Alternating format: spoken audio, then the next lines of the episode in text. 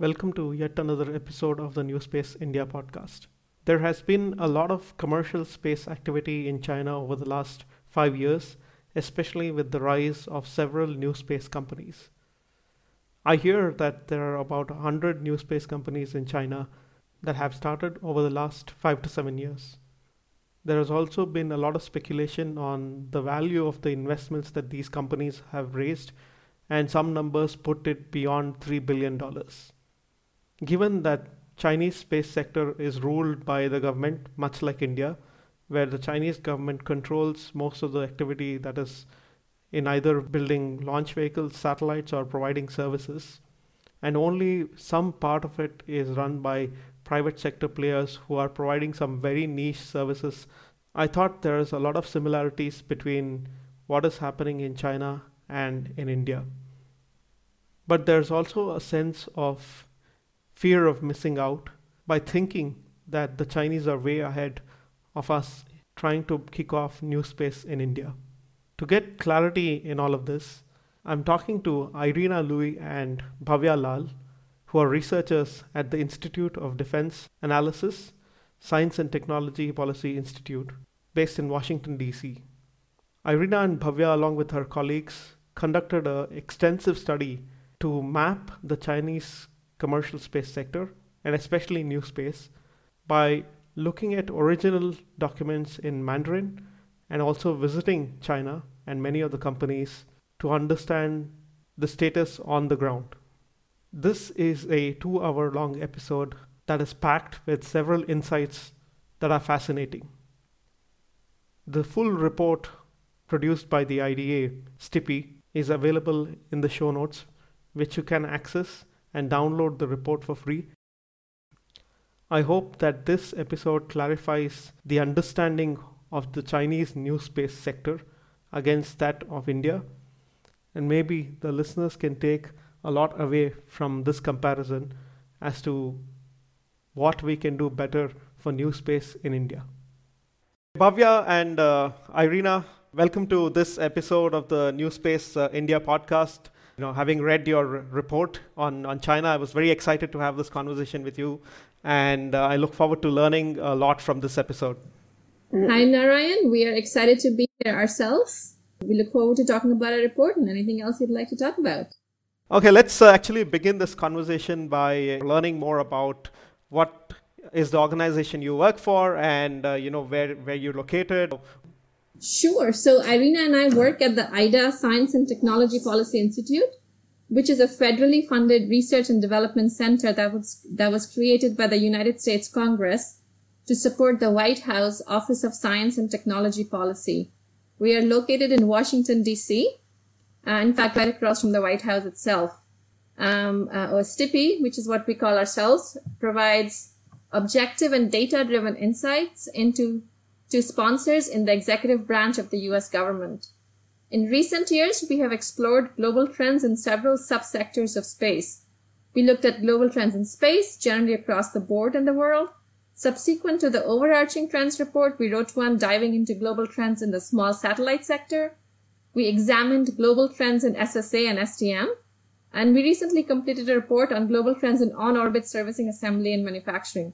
And of course, we evaluated the Chinese commercial space sector, and we are excited to talk about our work today. Irina, you know, uh, tell us a little bit about yourself and uh, you know uh, what's your background, and uh, and then maybe Bhavya can talk about her profile and her experience and expertise. Um, that sounds great. So I grew up in the United States um, with Chinese parents, so speaking Chinese, and then I studied environmental science and then political science in Sciences Po in France, and then Columbia University in New York. Um, I currently work as a science policy fellow at STPI, where I've worked on many China S&T related projects. And on the China Commercial Space Project, I was able to use a lot of my native Mandarin skills to conduct primary research and interviews. So, um, unlike Irina, I actually grew up in Delhi in India, and I came to the United States to study nuclear engineering at MIT. And that was actually 35 years ago, believe it or not. Um, after studying engineering at undergraduate and graduate levels, I felt that if I want to make the world a better place, the levers are in the world of policymakers. So I did a PhD in public policy and public administration. Um, I first started to work at a policy research and consulting firm called Abt Associates in Cambridge, Massachusetts, very near where MIT was. Uh, first, I was an analyst there and ultimately the director of its Center for Science and Technology Policy Studies. Uh, after that, I was the president of C Steps LLC, which is a science and technology policy research and consulting firm, also in the Boston area. And of course, as I said earlier, now I work at the Science and Technology Policy Institute. Uh, throughout my career, I have focused on providing non-advocacy based, unbiased, data-driven advice to S&T agencies, including now NASA and other space-oriented agencies. Yeah, you have uh, you know a prolific team, I guess, uh, doing uh, this research, and uh, I'm sure that uh, you know that really helped you guys uh, quite a lot. Um, so, with respect to you know the China study that you guys did, you extensively mapped out the new space happenings in China and how you know it goes along with the other legacy space program, and you know compares that with you know, what what may be the future and so on. so, what was the motivation behind this uh, project and uh, was it because that we hear a lot of news about chinese uh, new space and and then there's a lot of clutter in in understanding it and is, was it primarily intending to declutter a lot of these issues so Narayan, that's exactly right. So in, nine, in, in late 2018, we started this project to look at the emerging commercial space sector in China. And, and exactly as you said, it was motivated by the fact that there is lack of reliable data on commercial space activities in China and a lot of hype. So, you know, if you look at some of the, you know, the recent media uh, coverage, uh, you know, we, there's a Bloomberg News article that says China is spending $8 billion to build a fledgling commercial industry focused on sending small payloads into orbit. Um, with the title China's space program is coming for Elon Musk and Jeff Bezos. And, you know, it's, um, obviously China is not spending $8 billion just on the commercial, the fledgling commercial industry. Uh, another article noted, um, you know, Chinese startups are already undercutting U.S. pricing by 80%. There are no Chinese companies that have, you know, any significant number of international customers. So they are certainly not cutting U.S. Uh, entities by already cutting U.S. pricing by 80%. Another article noted that um, 2018 alone, the Chinese commercial space industry received new investment totaling $2 billion. And if you look at the source from where that number was coming from, that was not even funding for commercial space companies in China, but sort of global Chinese, global investment in commercial space. So there's a lot of misinformation and we thought it would be useful to do a deep dive and get some real data. And of course, we felt that the best way to do it would be to look at policy documents in the original Chinese. Um, it would make it makes sense to look at um, you know documents coming out of decision making bodies in China, not just academic and other uh, other other academy type uh, uh, institutions. And also, it was pretty important that we visit some of these companies and learn about them firsthand. So we made sure that our team included Chinese speakers like Irina, uh, and we also had the team also included economists and aerospace engineers. We wanted to make sure we were well rounded in terms of understanding what was happening. Uh, we conducted field interviews with more than 20 Chinese companies, spoke to more than 40 experts. Uh, we, we attended conferences such as the Commercial Space Conference in Wuhan and uh, the International Astronautics Conference in, in Bremen, which, of course, as you know, has many Chinese um, attendees and, and, and companies. We mined Chinese uh, co- uh, company websites and WeChat handles. We looked at financial information services like Qichacha, the, the Chinese version of it. Uh, we looked at other Chinese government business statistical databases. We also looked at uh, news sources, uh, Xinhua and CCTV in China, uh, and other important websites. And again, I hope your, your audience will read a report and get some of the details. Uh, we tried to address three questions in our study. What are the factors driving the development of China's emerging commercial space sector? What are the key characteristics of this sector? And what are its strengths and weaknesses and where do we expect Chinese commercial companies to be going in the next five to 10 years?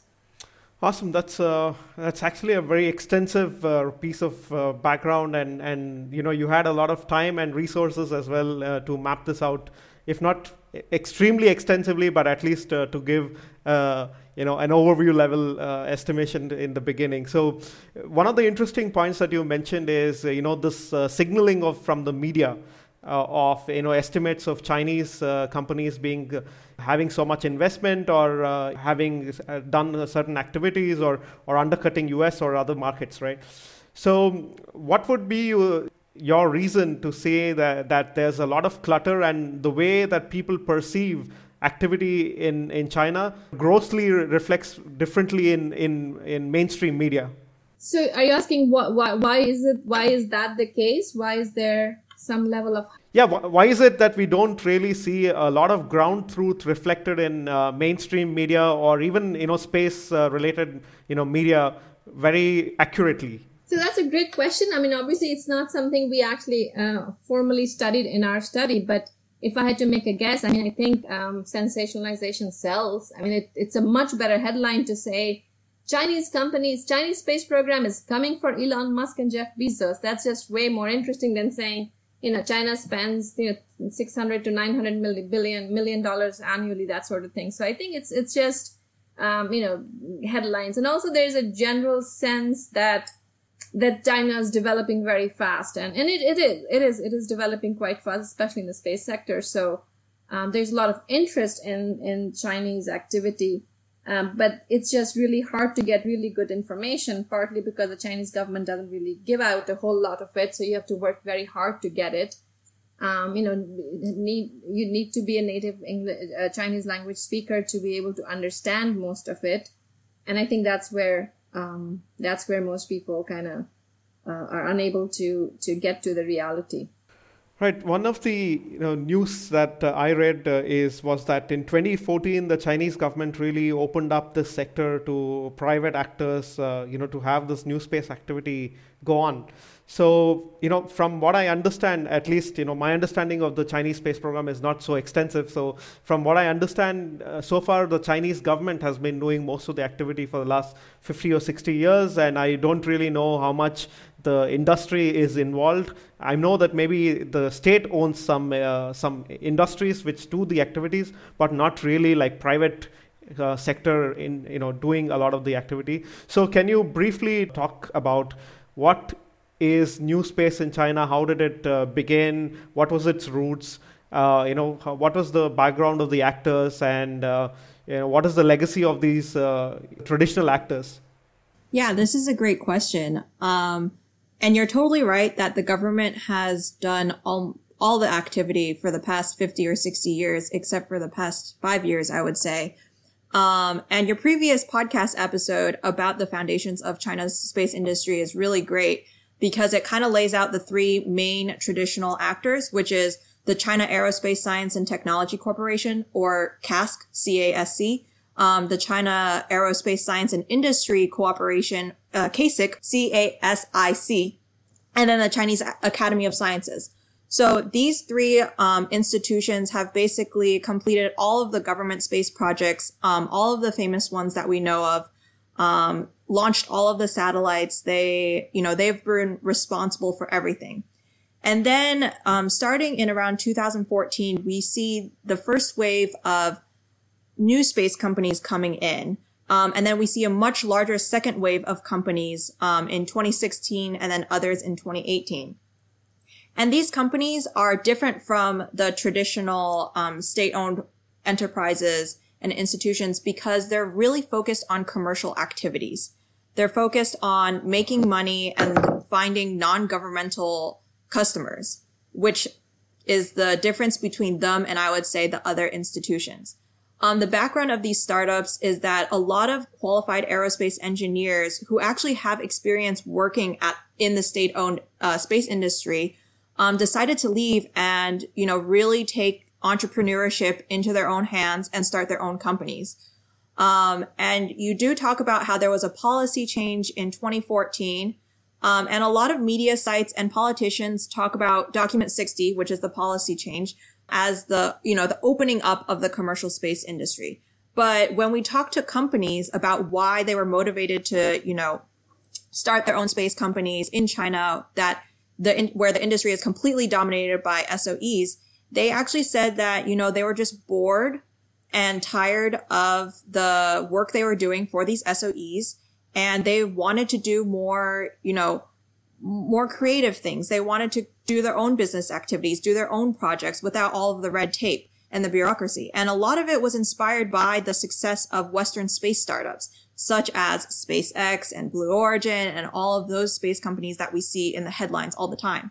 So Document 60 didn't actually have a large influence on why these founders wanted to start their companies, but it definitely gave support and credibility to these new space actors afterwards, especially when they were looking for venture capital and investment. They could say that, yes, the government has this policy out that allows for private investment in the space industry, which effectively opens up their industry. The other thing about China's new space industry that is a little bit different is that the traditional SOEs also have spin-offs that participate in the new space world.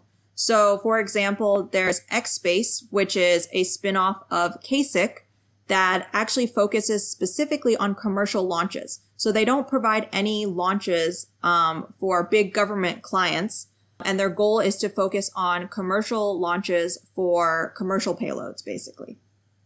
So I want to underscore Narayan this last point that uh, Irina made about commercial. What sort of what makes a commercial company, and that was one of our biggest challenge. Uh, in the United States or in the Western world, it's pretty clear what commercial is. Uh, but in China, it's basically an entity, it's an enterprise that is operated in pursuit of profit, as distinct from an organization that focuses on public policy goals, which is more of a characteristic of a state-owned enterprise or an SOE. Um, and of course, uh, you know, as the example of Expace shows, this definition can include companies that are fully state-owned. So when we had to determine if a company was commercial or not, we had three rough criteria. Um, the first one was companies in which some private parties have taken risk, either through ownership or investment or other means, even if the majority stakeholder is an SOE. So Changguang Satellite Company would be an example of, of that, such a company. The second criterion was that the company has sold their products to customers or, or would like to sell their products to customers other than the Chinese government in domestic or foreign markets. So an example of that would be Minospace or Spacety. And the third one is the is the company that um, is a category that Irina mentioned that even if it's a state-owned company, it demonstrates some level of independence from its parent SOE or government agency. Um, and so, sort of using that rough set of criteria, we had about 80 companies that we considered commercial. Right, it's an extensive map. I did see that you guys uh, made a list of the companies, uh, you know, may available on the on the report itself, which by itself is quite interesting because uh, I don't think so anybody's published such uh, extensive listing uh, that is, you know, available on the internet so far. At least I haven't seen it and uh, and essentially you know what is uh, the growth that uh, you've seen or you know you've able to study in the last few years? Because we talked about this brief period of the last uh, 5 years or so. So uh, how many how many companies have been added uh, you know in the last 5 years? Or has then been a lot of mushrooming recently what has been like the growth trajectory of these companies and uh, are they spread between upstream and downstream? Are there? I see a lot of uh, companies trying to uh, make rockets and be the next, uh, you know, SpaceX. But are there enough companies also, you know, trying to build like satellites and you know, also are there matching companies that also are in the downstream which can absorb all these upstream activity? Yeah, this is a great question. So, I mean, Expace was established in 2013, um, and it was the only, you know, commercial space company to be established in 2013. And then you have three companies in 2014. And then when we did our study, which, you know, we ended our data collection in March of 2019, there were, we identified 78 companies. And we know we didn't identify all of the companies. We identified the major ones, but there are definitely some other companies that are, you know, PowerPoint companies or just started that might not have a product yet, but that want to get engaged in this um, commercial space industry. You know, in 2020, you might have over 100 companies at this point right now.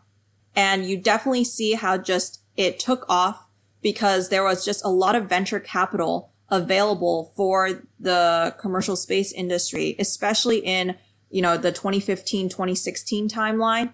And then we can talk about investment later, but there was a lot in launch and then you see a lot also in satellite manufacturing. So if you read our report, um, most of the companies are involved in either launch or satellite manufacturing as, you know, and that makes sense because it's like you need the hardware, you need the equipment first before you're able to get the data, before you're able to get the products. Um, so everyone focused on, you know, testing a CubeSat or like launching a CubeSat, um, to show off their technological capabilities.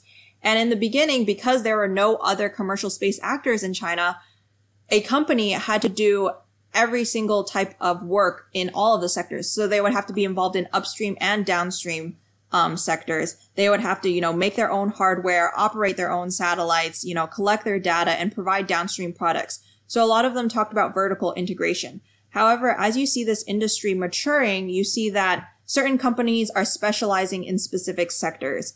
Um, this is really the case for the grounds segment and grounds operations sector, where in the beginning, you know, all of these companies were doing their own grounds operations and figuring that out themselves. But now you have specific companies that are creating grounds equipment and ground control centers just so that they can target these other satellite companies who are potentially launching satellites um, and then you know need to operate them and outsourcing the grounds communications to the grounds operations companies. And then in terms of downstream, I would say the downstream is probably the newest and the most immature of all of the sectors right now, but it also has the most potential because that's where you get um, other industries that are not engaged in space right now. They can be brought into the space industry. For example, like the agricultural industry, um, a lot of satellite companies or remote sensing companies are trying to target the agricultural industry so that they can optimize you know, the agricultural, um, when to plant their seeds, um, when to water and all of those things. Um, but we, when we talk to those companies, they emphasize the need for new downstream actors. They emphasized how right now they're building all this hardware and they have a lot of manufacturing capabilities, but they're not sure where that's going to go and who their customers are going to be because they're not, there isn't a huge downstream industry for space right now in China. Right, that's uh, something that I imagined as well because I guess you know this parallels a lot with uh, what is going on in India as well. It only I think recently we see also in India a lot of this kind of downstream activity that is picking up and a lot of us upstream actors, you know, firstly being established. So there are nice uh, some of the nice parallels uh, there as well. Uh, so from the perspective of the new space actors that are uh, you know up and coming in China you know, what do you think that um, is the most likely nature of the outcomes of uh, scaling up for some of these companies? So, for example, you know, let's say these companies, for example, uh, uh, will generate these satellites and these rocket companies will fly the Chinese made satellites and the downstream Chinese companies will use the capacity created by new space actors in China to service the domestic market, or is this something of? I'm, what I'm trying to understand is: is this a, a largely domestic play where they say that the domestic market is really big for us to capture, and we don't really care about the, the Western world or uh, markets outside of China at the moment? Or, you know, is this something where uh, they're saying we don't really know if there is a market for us here in China, but we'll create the capacity to then, you know, sell this abroad?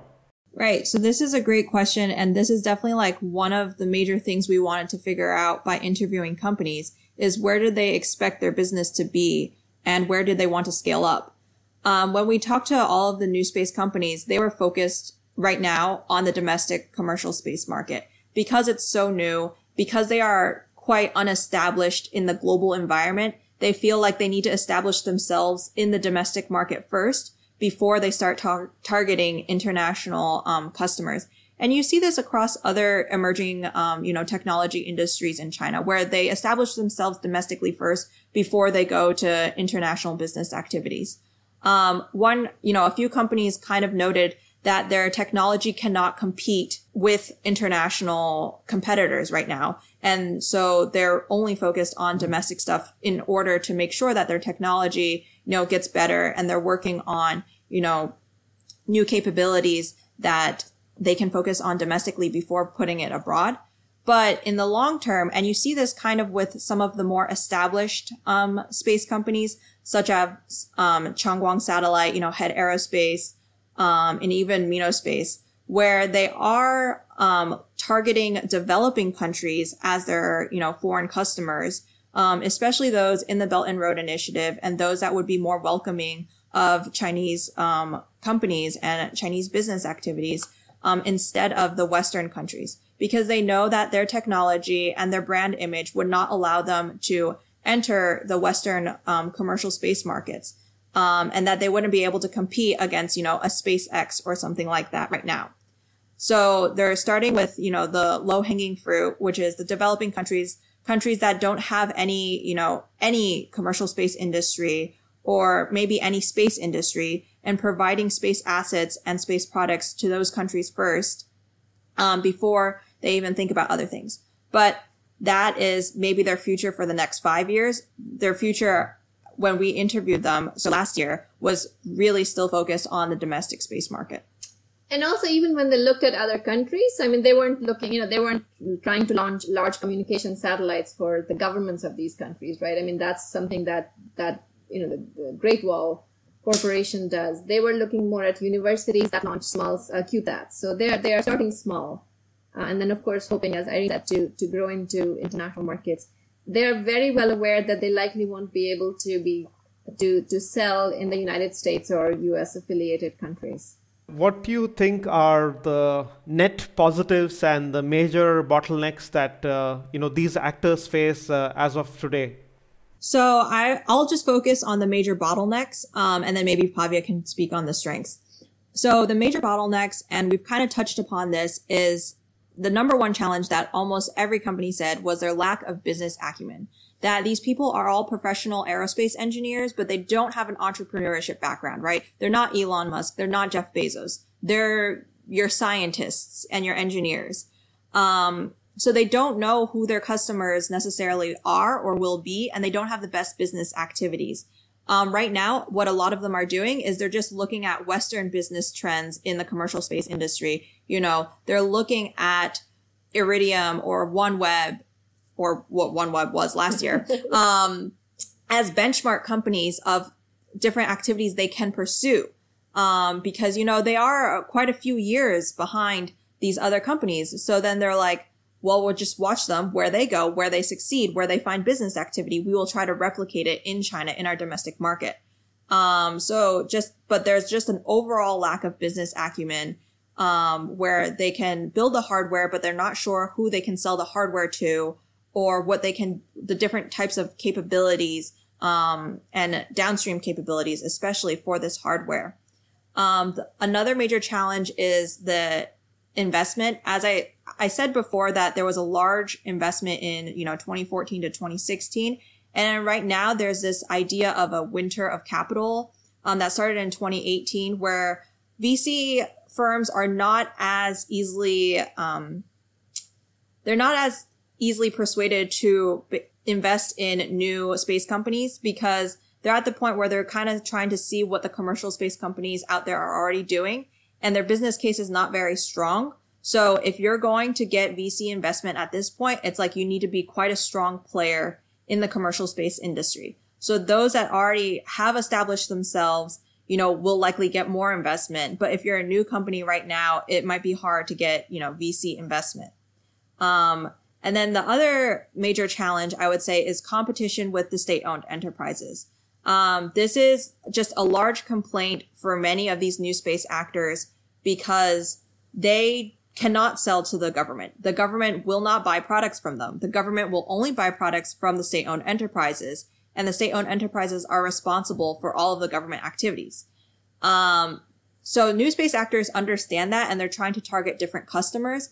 But at the same time, these state owned enterprises might see that there is a huge success in the commercial space business and also start targeting the same customers, in which case they don't, their technology is not as good as the state owned enterprises. They don't have the resources and the human capital that the state owned enterprises have. So that's a huge disadvantage they have when they're competing against SOEs. And then there are some other challenges such as like, you know, their brand, the China brand image is not as good. So they wouldn't be able to sell to Western countries, you know, and they wouldn't be able to collaborate with Western commercial space industries. And there's also the restriction on foreign technologies, you know, with the ITAR and the Wolf Amendment with the US. Um, so they're heavily restricted in who they can target as customers or as international collaborators. So it's not all doom and gloom. so, I mean, obviously all of these challenges remain, but, um, uh, you know, the Chinese companies do have some advantages as well. The first one is, and I think we alluded to that at the start, is that they do have policy support from the highest level of government, document 60 being just one example. And while they may not have financial support from the central government to the best of our information, they do have financial support from provincial governments. Uh, you know, they have, they get in kind and uh, technical and facilities, uh, you know, land, launch facilities, um, from the national government, from the provincial and municipal governments as well. Also the Chinese Academy of Sciences and the state-owned enterprises. Uh, they have the ability to draw on state space capabilities, right? So they can, they, as I said, they can launch from the, uh, from the government facilities or, or manufacture in, in government um, uh, uh plants. Uh, they have the ability to draw on on the on a broader manufacturing capability China has, generally speaking.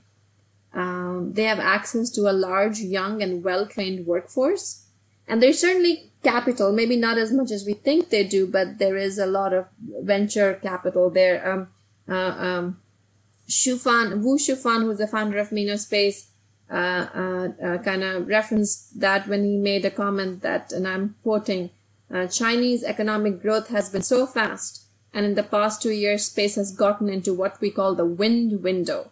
And if you are in the wind window, even a pig can fly. So, so there is money to be, to be, um, to be used. Um, uh, they, these are entrepreneurial companies, uh, and they are, you know, constantly looking for new markets, you know, trying to innovate on cost and leveraging what we call the second mover advantage. And by that, what I mean is, you know, they, they may not be doing a lot of new things. They are, they are watching other countries, especially the United States, um, uh, have certain innovations and trying to replicate them. A really good example of that is, for example, uh, uh, reusable engines, um, or, or, or, you know, some kinds of uh, uh, manufacturing techniques in, in additive manufacturing that uh, have been proven and now they just need to move next. So the second mover advantage is actually quite a big deal. last but not least, they do have, and Irina mentioned that earlier, uh, they do have potentially large domestic markets that are unencumbered by foreign comp- competitors. Uh, this allows them to work out the bugs domestically before competing with larger, more established foreign space companies. And this is a model they have used in other sectors, right? Their bike sharing or high speed rail is are two two industries where they um, uh, uh, moved out domestically and then internationally. Of course, there's some other issues around competing with SOEs, which we will, which we will get into later later on. Right, and um, one of the questions that I had at this point is you guys did uh, mention that you saw about 78 or maybe up to 100 con- uh, companies that uh, may be present today. Do you have a sense of uh, how big these companies are in terms of uh, scale of employees or revenue, in terms of investment, maybe, or any other factors? Yeah. So it is very diverse, I would say. You have some companies that might have, you know, over a hundred employees, maybe almost 200 employees at this point, large manufacturing spaces, um, and actual products and revenues to say. Then you have some other companies, you know, that might be two or three people, um, or just, you know, a founder and an idea and a dream and they might have a large VC investment right now, or they might have one product that they know works, but they're not very established. Um, and then they might have like large open offices where they're trying to figure out what they want to do. Um, so it really depends. I would say the average amongst all of these companies, you know, is hard to say also because my guess is that there are a lot of small new companies, you know, potentially PowerPoint companies that are coming out. And then you have maybe 10 or 20 very established companies. And these are the companies named in the media sites all the time, you know, like Changguang Satellite Technology, um, One Space, Land Space, um, Expace and MinoSpace and all of these large companies that have actually had products they are tend they tend to also be the older companies too. So it's like they are, you know, five or six years old at this point. Whereas you also have a lot of companies that are two or three years old that just got their Series A um, VC investments and they don't have products or revenues yet. So I would say it's all across, it's all over the place, um, which is similar to, you know, other new space industries in other countries too, right? You have successful companies and then you also have very small companies too. You know, when you talked about some of the backgrounds of these people starting these companies, you talked about them having worked at the state owned enterprises. Um, it's not easy, very easy for engineers to come out and convince uh, investors to, to give money. You know, normally engineers are very good at uh, pitching technically their ideas and maybe establishing uh, the technology baseline for a particular piece of technology. But um, you know you need some at least some training in terms of uh, convincing others to get get some money from them. Uh, do you see any kind of diversity in these founding teams and having you know people from uh, business schools or even having studied abroad and coming back to China and helping these companies take off or are founders, uh, you know, mostly just technical and they have some uh, business acumen and they've pitched these investors? So I think most of the founders, at least the ones we talk to, definitely have very technical backgrounds, and quite a few of them actually did study abroad. Um, so they might have done a master's or you know some type of study abroad where they were exposed to maybe more entrepreneurship and then they went back to China, were working at an SOE, and then realized that, you know, they wanted more um, independence and more entrepreneurship freedom. So I think that was, you know, the case for quite a few founders. Um, in terms of the diversity of the workforce, I would say that when they first started, and as Bhavya mentioned, you know, VC firms, they didn't need any convincing to give money. They were just giving money to anyone that had any type of technical plan or any type of, you know, technical expertise. Um, of course, now that's not the case. And you also see that now that these, um, the more successful companies, you know, they do hire people with business backgrounds, with, um, you know, MBAs or business acumen or startup VC experience. Um, and they hire consultants also to get them more capital because commercial space is extremely capital intensive where you need all of this capital to build up your hardware before you're able to actually see a product. So I think that as they've, you know, matured, they've definitely hired a lot more people for the business side and the marketing side. Um, but they're still very technologically immature. So I would say most of these companies, maybe, you know, 70% of their workforce is in R&D and then 30% of their workforce would be in marketing and in business. Um, and again, those are for the companies that are a little that have actual products or have actual plans. Bhavya, this is uh, for you. So you talked about uh, you know Chinese companies trying to replicate some of the capabilities that uh, are futuristic in terms of, uh, for example, reusable uh, engines and so on. So, did you happen to see any technology that was completely new and trying to be established in China for the first time? uh, and that was not uh, you know as an original idea and has not been done anywhere in the world and new space in china is attempting to do that first time ever in the world so in the research which was all done in the 2018-2019 timeframe and that's an important caveat because we haven't looked in the last many months and it's it is such a fast moving sector but in the course of our research, we did not find any companies pushing the edge of technology. Now, now that doesn't mean that they weren't, you know, at par. So, for example, uh, a company called TWR Engine is developing a, a, a pulse detonation engine. Uh, and uh, the US government has looked at this technology. This is where um, there's it, this kind of involves a liquid rocket motor that would need to produce hundreds of supersonic shock waves per second to produce enough thrust to launch or fly, and it sort of makes for a jarring ride, which is maybe why the U.S. didn't pursue it. But it's a it's a technology that the United States is currently not pursuing, but but a Chinese company is. So that's something interesting. Another interesting technology is the dual pulse motor, which is which is a type of solid rocket that puts a physical barrier inside the solid fuel, so that instead of having multiple stages, you light it and it burns until it hits the barrier, it stops, and you can coast. And when you want to burn again, you light the next part of the propellant grain, uh, the propellant grain, thus reducing mission complexity. Uh, so again, this is something that we haven't seen uh, currently going on in the United States, but but you know, a Chinese company is is working on it. Of course, the thing to note here is that this is a technology that's generally used for anti-aircraft missiles. So the the company may be positioning to mature a technology that maybe they would sell later on for defense purposes. Um, uh, in terms of developments to watch, LinkSpace, Landspace, and iSpace are all developing liquid rocket motors with reusable flight architectures. And, and I think these are the companies to watch because they might present some competition to Western companies eventually. In terms of the technology, however, they are not doing anything that hasn't been done in the West, and Western companies are certainly further ahead.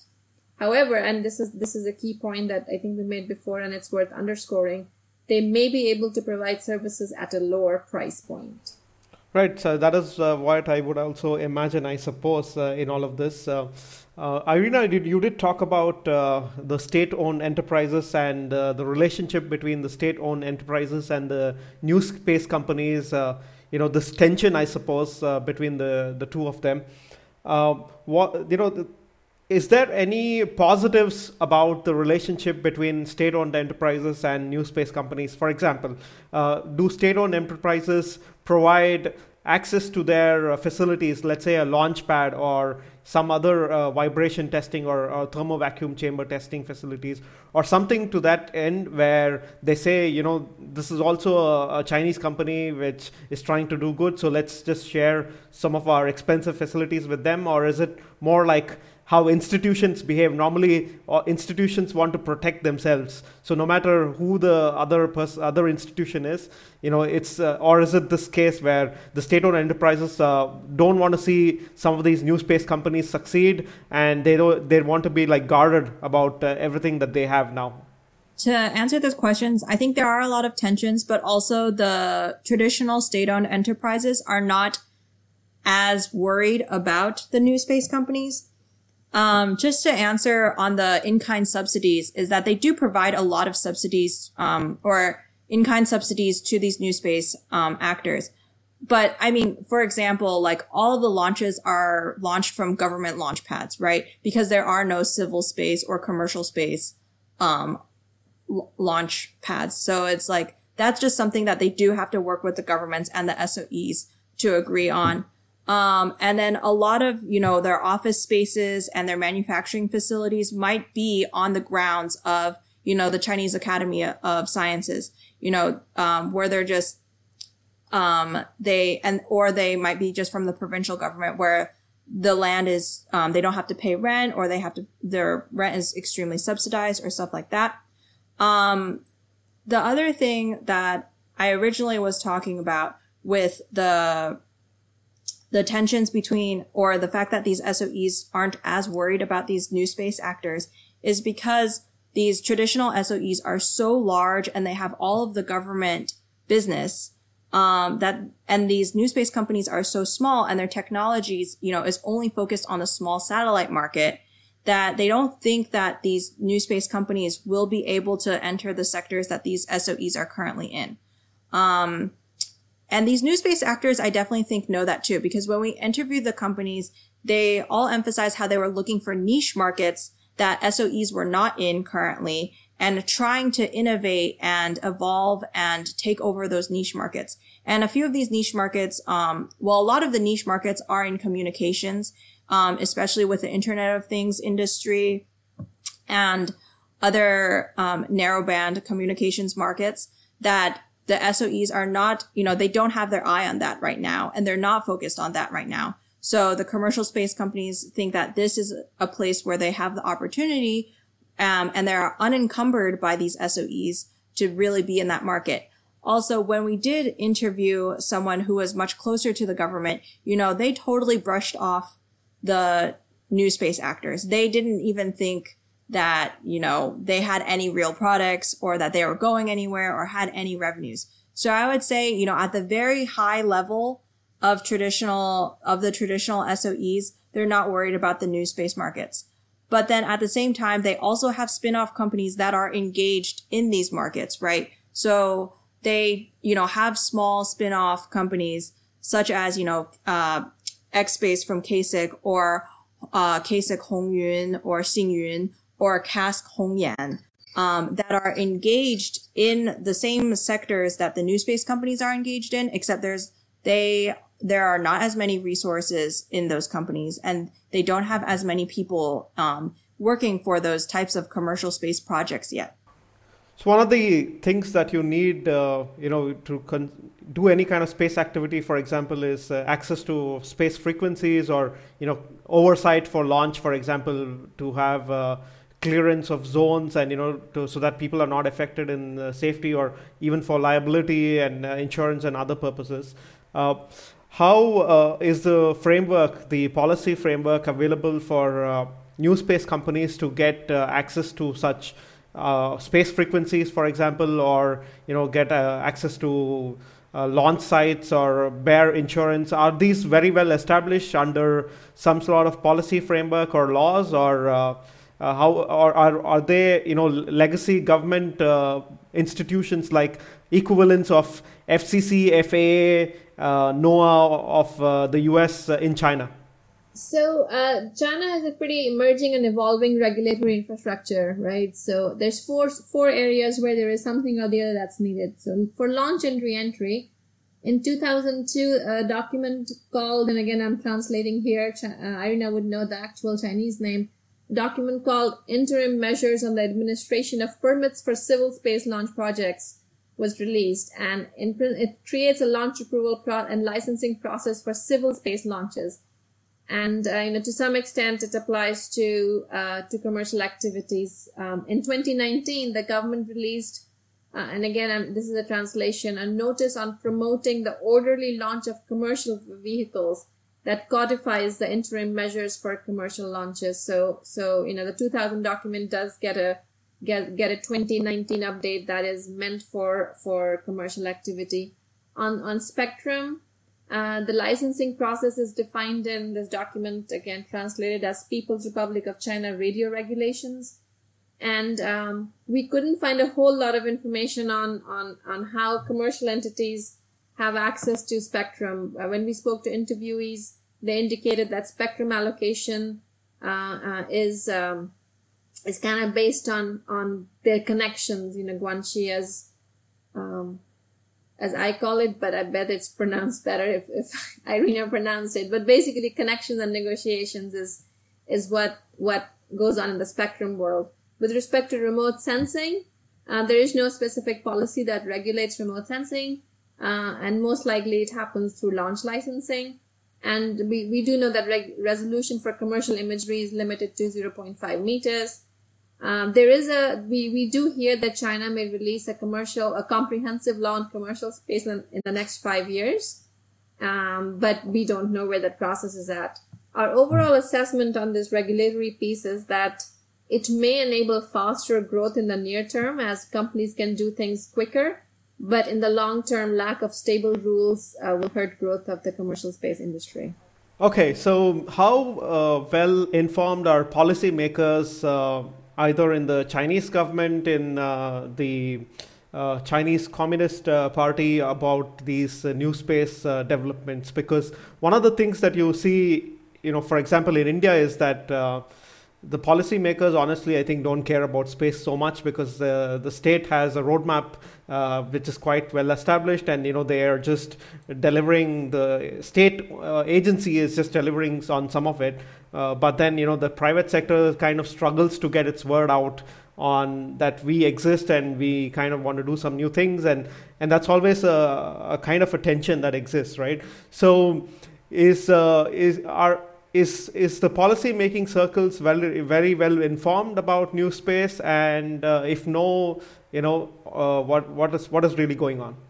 So i think that the china policy landscape is probably very similar to the india policy landscape in the sense that policymakers are not very focused on the new space actors and on commercial or even civil um, space regulations um, a large part because, you know, the only actor in civil space was basically CASC for, you know, the past few decades.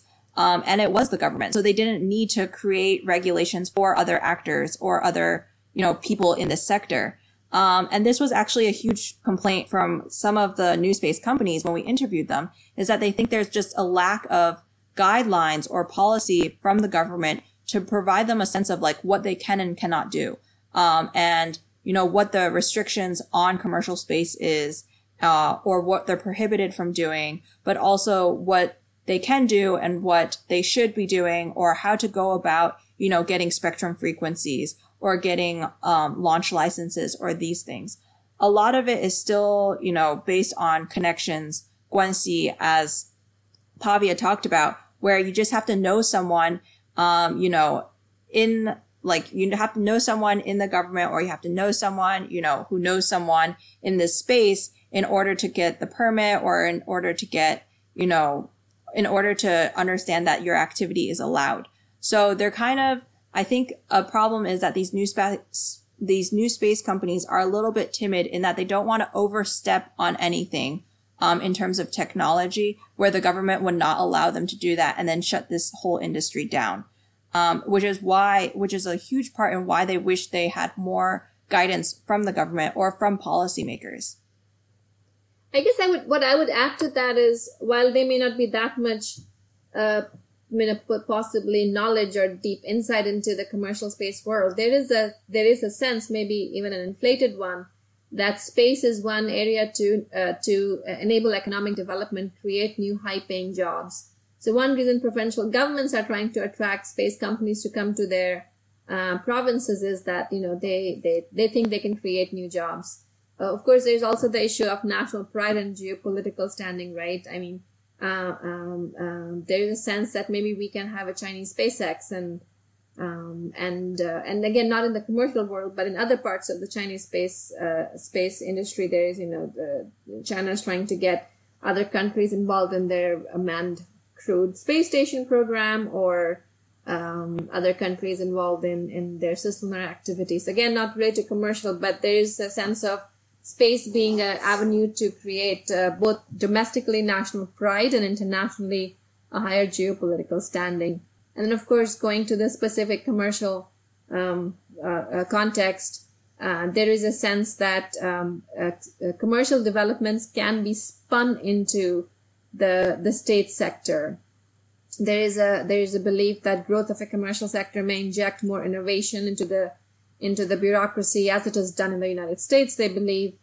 Um, and uh, and there's also a sense that, and I think Irina referred to that at the start. You know, there is a, there's a spin-off of good ideas from within government SOEs out into profitable private companies, and uh, uh, there's also a sense that through these private companies, uh, they could sell space-based services to non-Chinese customers. So there is there is there may not be that much information or insight, but there is there is quite a bit of interest in space as being an important uh, emerging sector of, of the of the economy.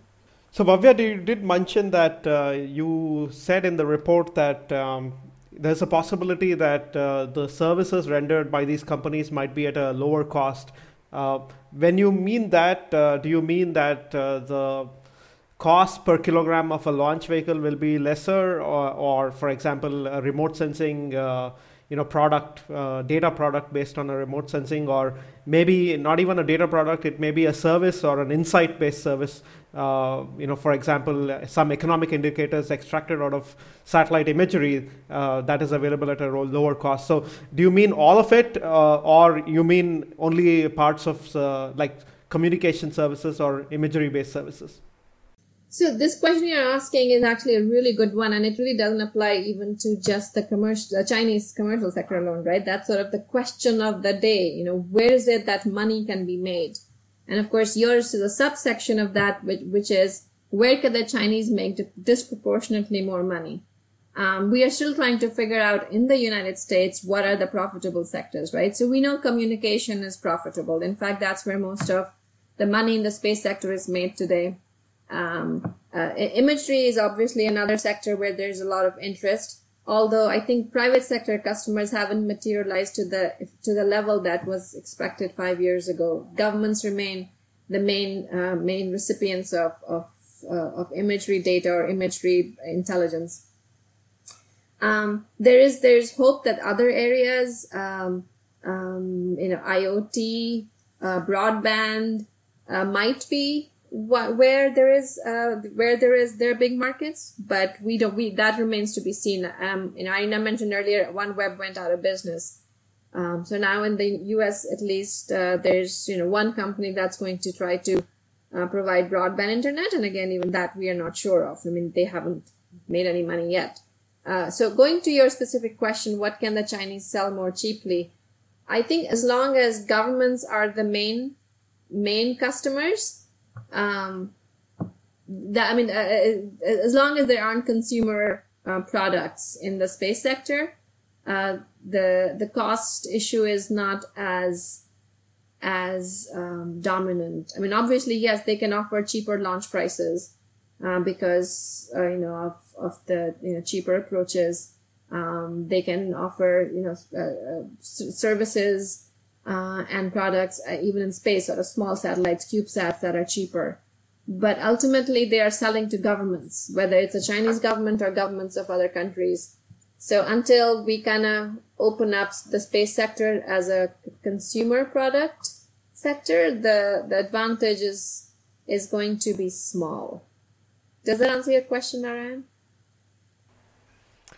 Yeah, I, would like to ask, uh, you know, this in a quite a different way as well. So, for example, right, uh, if you look at some of the Eastern European CubeSat manufacturers, or you look at some of the uh, emerging space uh, CubeSat manufacturers, especially from the developing world, you see that their products are often um, substantially lower cost than, uh, let's say, some of the companies in the US or in Western Europe. So I think that uh, one of the reasons for them is purely manpower and uh, infrastructure and operational costs, right? So, for example, uh, if I would have to start a company in the US, I would imagine uh, in, the, in the Silicon Valley paying an average engineer about $100,000 a year minimum, you know, to, run, to have the running cost uh, of, of an engineer. And if I would do that in somewhere in Eastern Europe or in India, it would not be more than possibly you know fifteen or twenty thousand dollars a year, right? So and it's the the the other bit is of course uh, the running cost of infrastructure and rent uh, and uh, many other things that go alongside uh, when you're building a company, right? So. Uh, in my estimate, you know, most of the companies uh, which involve a lot of manpower in, in engineering and so on, so they have to price this kind of manpower cost into it and which ultimately reflects on the end product or the service cost right? So i was imagining that uh, you know there's a case where some of these indian companies or even for example chinese companies could be successful purely because these costs are lower for for a, lo- a lot of them. And uh, and if you say the hardware costs more or less cost the same in both uh, in both the worlds the purely based on these other running costs you would probably see a service at the at the lower cost and them therefore being competitive. Yes, uh, you're absolutely correct, Narayan, that personnel costs are about a third uh, that of the United States and China, and I think about a tenth uh, that in India. So certainly that's an advantage that China and India have. Uh, and um, and I'm sure those companies will work, work very, very hard to leverage that advantage. There's no doubt about it. Um, and we are seeing some of this already. So there's a French company called ThrustMe, which developed a, a cold gas thruster fueled by a solid iodine, which is a first of a kind propulsion system for small satellites. And the best I understand, they weren't able to get uh, any entity in the Western world to launch their their to, to, they basically need to do a demonstration that their thruster works. Um, and and the only entity they would find um, that would launch for them is this Chinese company, Spacety. So their thruster was launched with Spacety, uh, with the, with the Spacety CubeSat, and I don't know the details of how it's doing, but uh, certainly, uh, you know, Chinese companies provide. I mean, already that's a that's an advantage that um, that was possible only because a Chinese company was willing to take more risk, uh, employing an untested propulsion system, and maybe a Western company wouldn't. I think the other thing to add is that, you know, Chinese companies do, they're currently focused on cost innovation, right? They're not, you know, doing new technologies or being at the edge of the technological innovation ecosystem, right? They're basically, you know, taking technologies and trying to lower the cost of them by, you know, maybe using components that weren't made for um, the space industry or taking more risks so that their, you know, their technology might be more risky, but it would be cheaper. Um, and they are very much focused on cost innovation because they've seen cost innovation succeed in other um, technology sectors in China, right? Um, you've seen it in a lot of in other industries where they're able to innovate on cost and then therefore just become the whole market because they're so much cheaper, such as in solar panels, where they actually went too cheap. Um, but so that is definitely one of their main focuses. And, you know, they can do it through labor. They can do it also through their hardware. It is easier to source cheaper hardware, I think, in China than it would be in America, um, for example.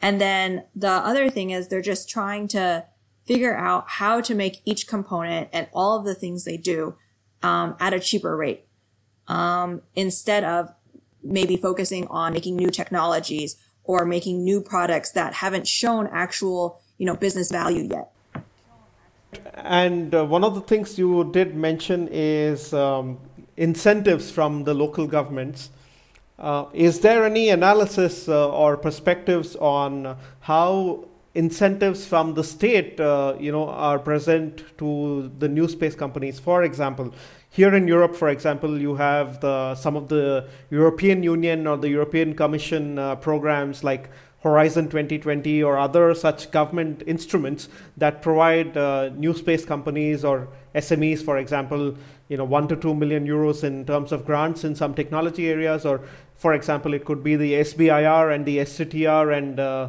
some of the Air Force uh, grants that US uh, companies have been getting. Are there any equivalents uh, in China for them? Um, there are not.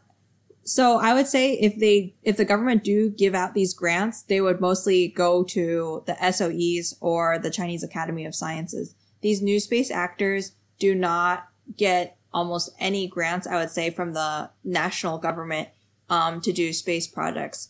But in terms of the provincial governments, I mean, um, the provincial governments are building, you know, these industry bases, these aerospace industry bases where they basically create facilities and all of the, um, space that you need to run a company. And then they're hoping that they can attract, you know, these new space companies to these indus- uh, aerospace industry bases or, or even, you know, um, the companies, the spin-off companies of um, CASIC or CAS to these, you know, new areas. Um, so I would say that's, you know, a huge advantage, but I would say the grant system does not, you know, it would specific grants to develop specific technologies would go to the Academy of Sciences or CASC or CASIC. Yeah, just to add on to that, uh, when we spoke to some of these companies, they were actually quite aware of some of these tools that are in, available available to U.S. companies, for example, and, and they would push back when we would say when we, we would talk about you know SpaceX being a commercial company, they would say, well, how are they a commercial company? Seventy five percent of their revenues come from the government, so um, they were in fact quite uh, aware of the lack of opportunities they have um, uh, as compared with the their U.S. and Western counterparts, uh, and they wish that they, you know these sorts of mechanisms existed for them my sense is again again this is not in the from the report so i should be clear that it's my personal view. My sense is that the government is just trying to let some of these companies just fight it out sort of you know figure out who's the best and then once you know a company emerges because they have either better technology or better business acumen or you know better set of investors then that's when uh, they may start to see some government investment or government interest. But for now it seems that it's a it's a food fight and it's a free for all and uh, whoever you know you know whoever does well will be the one who is the victor and gets government um, uh, support. But that's not in our report but i just want to be sure that this is my personal view. Yeah sure. Uh, one of the you know things that i see for example in india is there's um, not much of banding of uh, some of these new space companies uh, coming together to voice you know their opinion as uh, as an industry together right? So there's probably some companies that are saying uh, in private meetings uh, or you know in just uh, having connections as you said in voicing them out in kind of more private channels or just face to face conversations on not really in the public domain or through an industry association for example Uh, are there any kind of such uh, developments where uh, you know, new space actors are trying to form industry associations and trying to place their set of demands as an as an industry for government to change? I would definitely say there's no lobby of new space Chinese companies, basically. Um, they're, you know, they're all individual actors. And while they all know each other and they all talk to each other, they're definitely not lobbying the government for specific policies, at least. And uh, you're right. It's like, at least not publicly. Um, I, I do think that, you know, all of them talk to, uh, you know, government policymakers or, um, SOE, um, leaders you know, maybe on a personal connection basis trying to, you know, state their case, but they're, they definitely haven't come together as, you know, one, one industry to say this, these are our demands and this is what we need. Uh, and in general, I, I would say that's not the case for the Chinese um, innovation ecosystem. It's definitely, again, these are, this is my personal view too. It's definitely what, like Bhavya said, is that the government kind of allows all of the different companies to fight it out, you know, to see who can innovate on cost the most, who has the cheapest products, who has the best products, um, and then pick a victor from those companies. And you see it uh, in other industries how this has happened, where they definitely are all starting and they're trying to make their industry po- profitable, um, and they're all just competing, you know, for the best things. Um, and then so they're not banding together as you would you know as an industry corporation or something yeah why i asked that is uh, because you know you see that uh, as well in india where it may be also uh, you know fear of being too small or uh, fear of uh, kind of uh, having repercussions for being public about not getting support from the government. I was just imagining are these some of the factors as to why you see these cultural barriers, I would say, uh, in some of these uh, regions because you know it may be a cultural barrier because even in case of for example you know some other geographies let's say europe or us you might see some of these new space actors band together and place a list of recommendations right you you that's not really unimaginable in in in the us or maybe even in, in europe Right. I mean, I, I think your question is definitely, you know, a great question. It's just not something we studied specifically in the report. But I mean, in general, my sense is that people do not, you know, make recommendations to the government in any public way, you know, in fear of any kind of repercussions or retaliation, right? Um, so I would say that would all happen, you know, behind the scenes. Um, but again, we did not study this, so I don't know if that is, if that's the case or not. Right. I mean, it, we, it wasn't a specific question we posed, and it certainly didn't emerge organically in any discussions. Nobody brought up the creation of a, you know, a small satellite industry group or anything like that. So, how does the Chinese uh, population, the people, react to new space? Because, for example, you know, if you look at some of the Reddit forums in India or you know open forums that are out there, you see a lot of discussion and debate happening about new space actors and how the government must be encouraging them. And there's a kind of a broad public support, for example, for some of these new space actors in India, for example, right? So where people want them to see uh, them succeed and replicate some of the successes that India has had in you know the in IT sector or the biotechnology sector and kind of replicate that in the space sector. So, did you have a sense of, uh, you know, what is the perception in the society for some of the new space actors, or was it just too small? So, we didn't specifically study this, Narayan, so I don't think we can comment on it. Uh, I would say that in general, uh, uh there's growing interest in China in, in space and science fiction.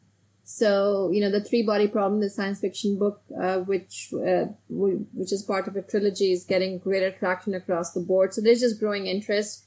And of course, you know, Chang'e 5 is going to bring back samples from the moon.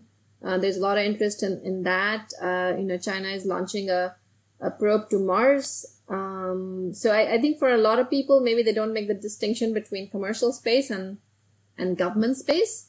Uh, there's just a lot of excitement, you know, if you just kind of follow general media about China's, uh, you know, growing leadership in space.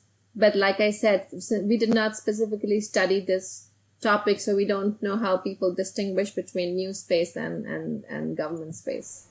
Right, so that's uh, something that I uh, I imagined as well. So uh, you've seen now a lot of the companies in the in the U.S. and Europe uh, that have had a legacy of being in new space for ten plus years now. There's a lot of um, consolidation happening. Uh, some of them are folding, some of them are having some exits through acquire, uh, getting acquired, or so on. So, how does that look like in China at the moment? Is it the the ecosystem is too young for any kind of exits, uh, uh or you know, are there deaths of some of these companies, or?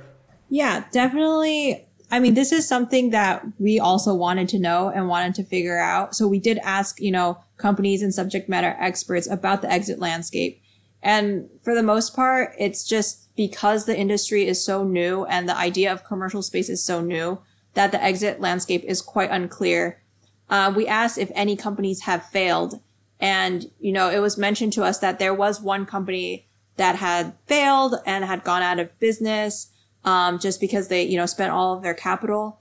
But it's very hard. And, and that's because they knew people from that company that they were able to tell us that, you know, one company has failed in the past five years.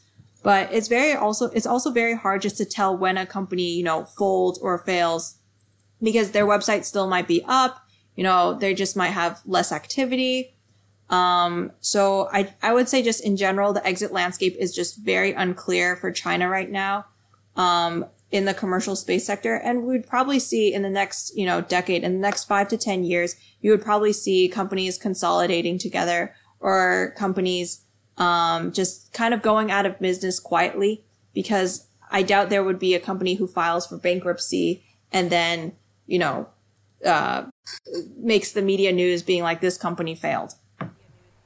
So we know that uh, you touched upon this as well, Irina uh, and Bhavya, you too, that uh, once something happens in China and they get uh, an act together in a, one part of a, an innovation in one part of a, a, value chain, they're really good at it in terms of optimizing cost to performance. Cost to performance, uh, the smartphone world is uh, one of the best examples for it, where you see, you know, Chinese companies creating kind of cheaper products initially, but then optimizing uh, performance of them. And today you know some of the best smartphones in the world come out of the chinese companies uh, and they provide one of the best uh, like cost to performance ratios out out there. So will this kind of uh, you know how will this uh, happen in the new space or the space world? Do you see this uh, also happening in the space world where they say that uh, you know these try these companies are trying to find uh, uh, kind of a footing at the moment but then you know once they find a piece of technology that works for them and uh, a particular piece of service uh, do you think that uh, you know there are indicators that tell that they can be very competitive around the world? Or is there anything that sets them apart from any other companies or any other ecosystems? I mean i think this is one of those areas where most companies are way too embryonic to have um, have successes. And when we spoke to them about, you know, can you can you know can you tell us more about your business plans, or can you tell us more about who your customers are, or what your future market plans are? We really didn't get a sense that many of them knew knew that. Uh, I mean, obviously, there's probably some companies, uh, especially in the launch sector, where where where there's a lot of sophistication but for most companies that are, you know, two to three years old, they are, um, uh, you know, many of them are just are struggling, and some of them obviously are, are gaining their footing. Um, but I think we need to wait to see where, you know, what, you know, what it is that might emerge. I mean, even for companies like SpaceX and Blue Origin, you know, it was, you know, they were both created in 2001 and 2002 respectively. So, you know, it took about, you know, 15, 20 years before uh, they could go to a, a point where they had a critical mass.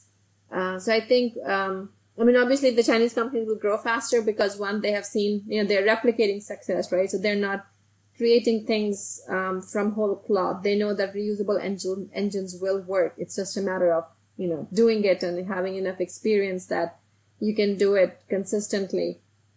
Uh, uh and, and we just have to, to watch. I mean, uh, there are some, some disadvantages that these companies would have that really are important to note, right? So policies from the U.S. and other Western governments um, uh, would be such that they will not be able to sell in some of these markets. Uh, they have to try harder to survive in d- domestic markets and markets in the developing world. Uh, maybe they can do more in the Belt and Road countries. However, that's where they ha- they are going to be competing with the state-owned enterprises. Um, uh, things like uh, export controls uh, by Western uh, countries are already quite tough. so it is unlikely that more restrictions will hinder the commercial space sector. so, so there's a lot of things we see on the wall, um, the writings on the wall, but we just need to kind of wait and see how it evolves. I think like to add that the fear that they will find something in the value chain and then innovate on cost on that specific thing and then just take over the entire market is a real fear, at least in America, which is why you get all of the, you know, media news articles saying that China is so far ahead and China has so much money in this commercial space thing because they have had a lot of success in, as you said, the smartphone industry and other industries where they're able to just take, replicate success, you know, innovate on cost, and then just totally kick out all of the other international competitors. Um, so that I think that fear is real. We haven't seen it in the commercial space sector yet. Um, and then, as Bhavya also said, there's a lot of you know uh, um, regulations, especially from the U.S. Um, and you kind of see it with Huawei right now and the US government. It's just that, you know, even if they are able to innovate on cost, would they be able to export their goods and services to um, international markets at this point? Um, and that's, you know, that's the challenge of the brand image issue. And again, just to reiterate something I said earlier, as long as space markets remain government uh, dominated, it's sort of one direction. Uh, and if space markets do become more consumer dominated, then China can really leverage some of its core capabilities, you know, rapid mass production, you know, skilled space industry workforce, ability to develop products very quickly, things that they have done in the telecom and IT sectors. Uh, in that case, commercial companies would likely fare much better than uh, than other Western companies but in, I mean, the scenario is very specific that space is a, is a market which has a lot of customers, including consumers and individuals, not just governments. So one of the interesting uh, areas uh, that space, uh, you know, new space, at least for example in India, I think has scope is uh, integration into like defense requirements because uh, India has, for example, six times less number of operational space assets than uh, China has according to some of the latest uh, estimates. Uh, I imagine that uh, state-owned enterprises also cater to the defense requirements, and uh, they may not be, you know, much of a distinction between uh, defense and civilian assets in China. I don't know how that really works there, but is there any indication that you know armed forces and the military in China would be interested in new space as it is now, for example, with uh, the U.S. Air Force uh, in in the U.S. Um, we didn't specifically look into this, and we it certainly didn't emerge in any of the discussions. So I'll say my thoughts, and Irina, feel free to jump in. Um, the sense some of these companies have is that SOEs are the ones that will be addressing large government markets. They don't see themselves as being able to plug in again. You know, they complained about that, and they did men bring up the fact that the U.S. government is so supportive of small companies uh, supporting the defense enterprise. But again, um, you know, they may be being modest. They may not know some of the details, but we, I did not get a sense that they were aiming for defense uh, markets. Irina, you, I know you've talked to companies I didn't talk to. Yeah, I would generally say they're not targeting the government as their main market right now because they know that it's completely dominated by CASC and CASIC. And specifically for defense and military space capabilities, that's completely done by CASIC. Um, so they know that this market is not easy to get into, which is why I would think that they aren't catering to those defense requirements.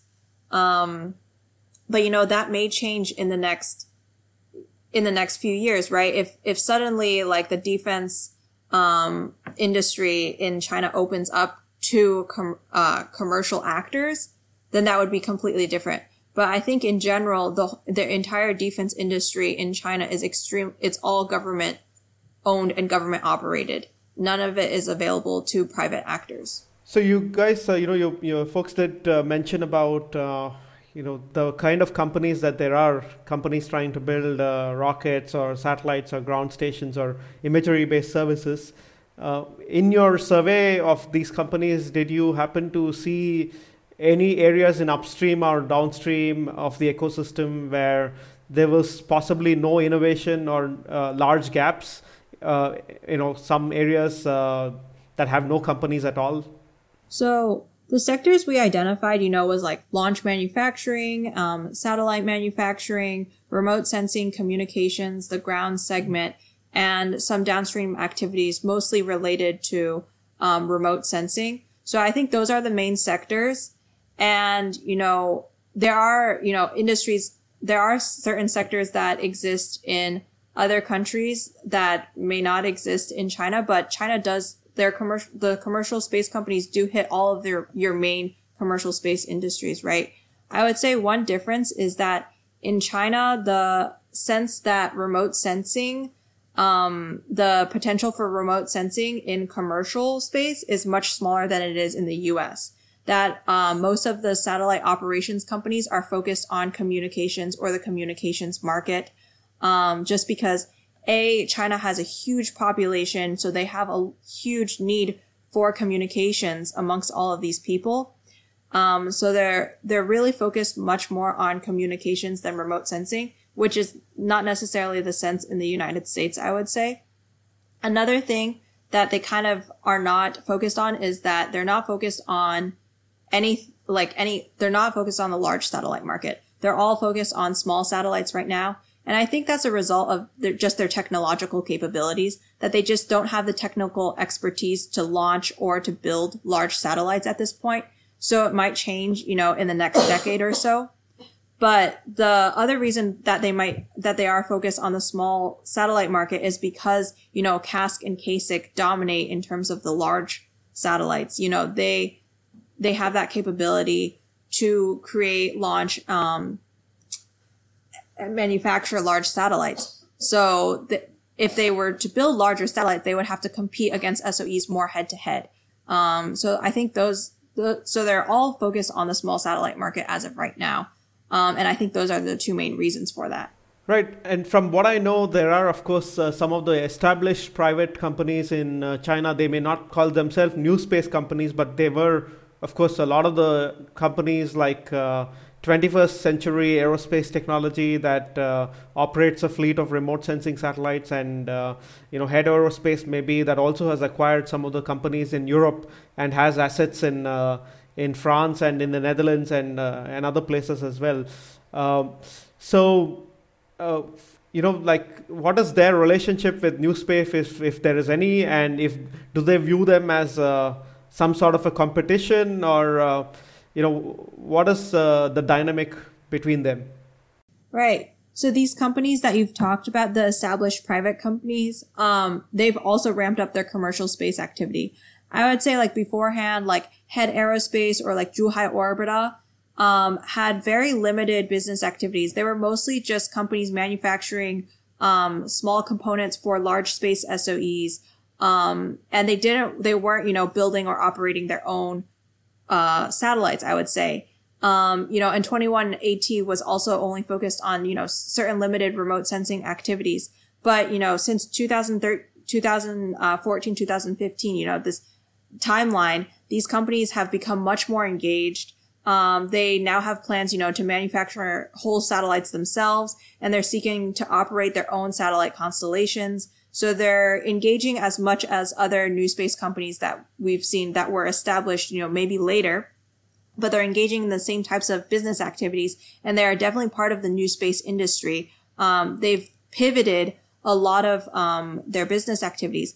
And you see this with other companies too, such as like um, CCT Satcom or Tatua Smart Tech, where they were not in the space industry at all. They were in the electronics industry or, you know, other tech, uh, technology industries that did not relate to space at all. And then suddenly they have entered the uh, commercial space industry and now also are participating in this industry in the hopes that, you know, p- they're pivoting from uh, technology that is be going to be obsolete soon into the space industry, which they think uh, will be much more relevant in the future. When we were doing the project, one thing we heard from the small companies was that uh, even for constellations, they were focusing on IoT or other sort of, you know, narrow bandwidth applications and broadband was something that they would never consider. It was just too expensive. So they were never, they never thought they would be, you know, competing with SpaceX for you know, broadband constellation. But just in the recent weeks, and, you know, our project is well over by now. Uh, we have seen at least one company wanting to develop a broadband constellation. So things are moving pretty fast and, and also changing. Um, as again, you know, as, as they maybe get more venture funding, maybe potentially more support from the government, uh, and and uh, also just moving up the capability curve, right? Yeah, I also did see that uh, one of the automobile manufacturers, I think Geely, also now has a space division, and uh, they started hiring hundreds of people, uh, and are looking to establish their own uh, satellite network. Um, in, in, in as well. That's uh, also something fascinating because you have now a, a non space actor but an established actor from a non space uh, sector now entering space and seeing value there to be extracted. Yeah, I definitely think it's really interesting that these companies, you know, who are very established in their own um, ecosystems and spheres decided that, you know, space would be the next big thing and that they wanted to invest, you know, in it right now before, you know, business, businesses have really shown that, you know, commercial space is successful and profitable on a large scale because these companies are very large and to, you know, start pivoting towards this new sector is very interesting. Um, but again, they're doing it to, you know, remain profitable and remain, you know, relevant. Um, because, you know, certain technologies are becoming obsolete.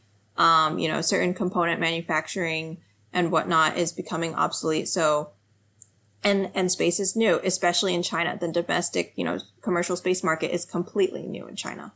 And, and, and this is a thing that's not just true for China, but the United States and other countries as well. There's a sense of this, you know, coming trillion dollar economy.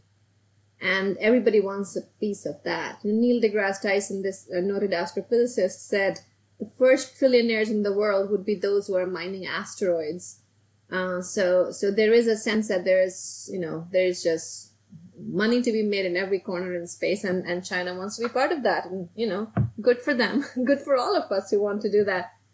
Uh, I was going to make one other point. Oh yeah.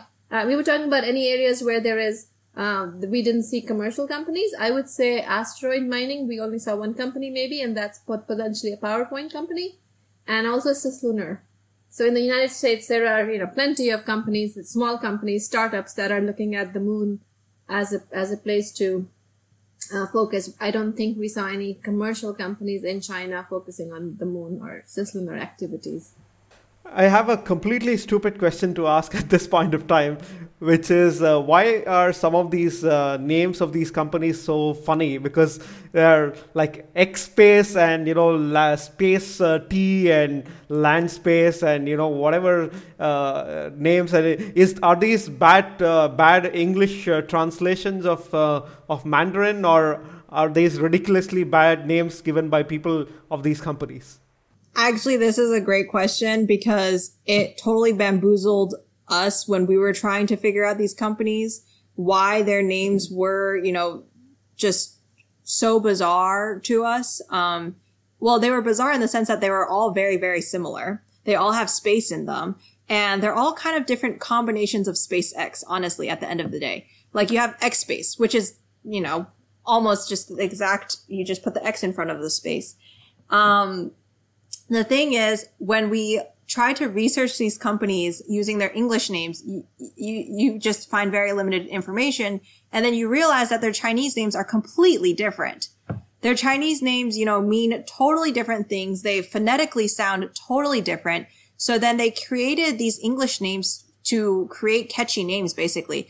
Um, and then to try to kind of imitate SpaceX. So that's why you have like Space OK, One Space, Land Space, I Space um, X space, you know, all of these names that have space in them and maybe one other syllable so that it's extremely catchy. Um, but then it makes it very hard for the researcher to do any work because then it just seems like they're all the same company.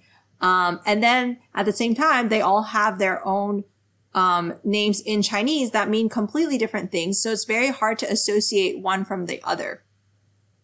And, and I think part of the heavy lifting Irina and other colleagues did on the project was try to, to kind of map the Chinese and the English names and, and kind of align the information that was being made available on their Chinese WeChat handles and their English websites. Actually, one interesting point, and Jen, uh, Irina, maybe you can uh, expand on this.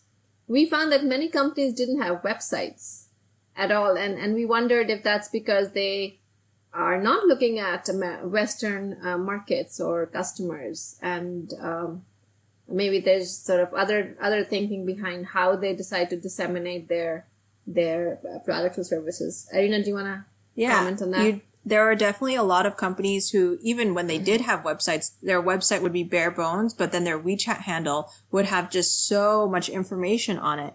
And I think that just speaks to the prominence of WeChat in China and how more people, you know, more people are mobile users than uh, laptop users, and that WeChat is just so much more prominent than an internet browser at this point.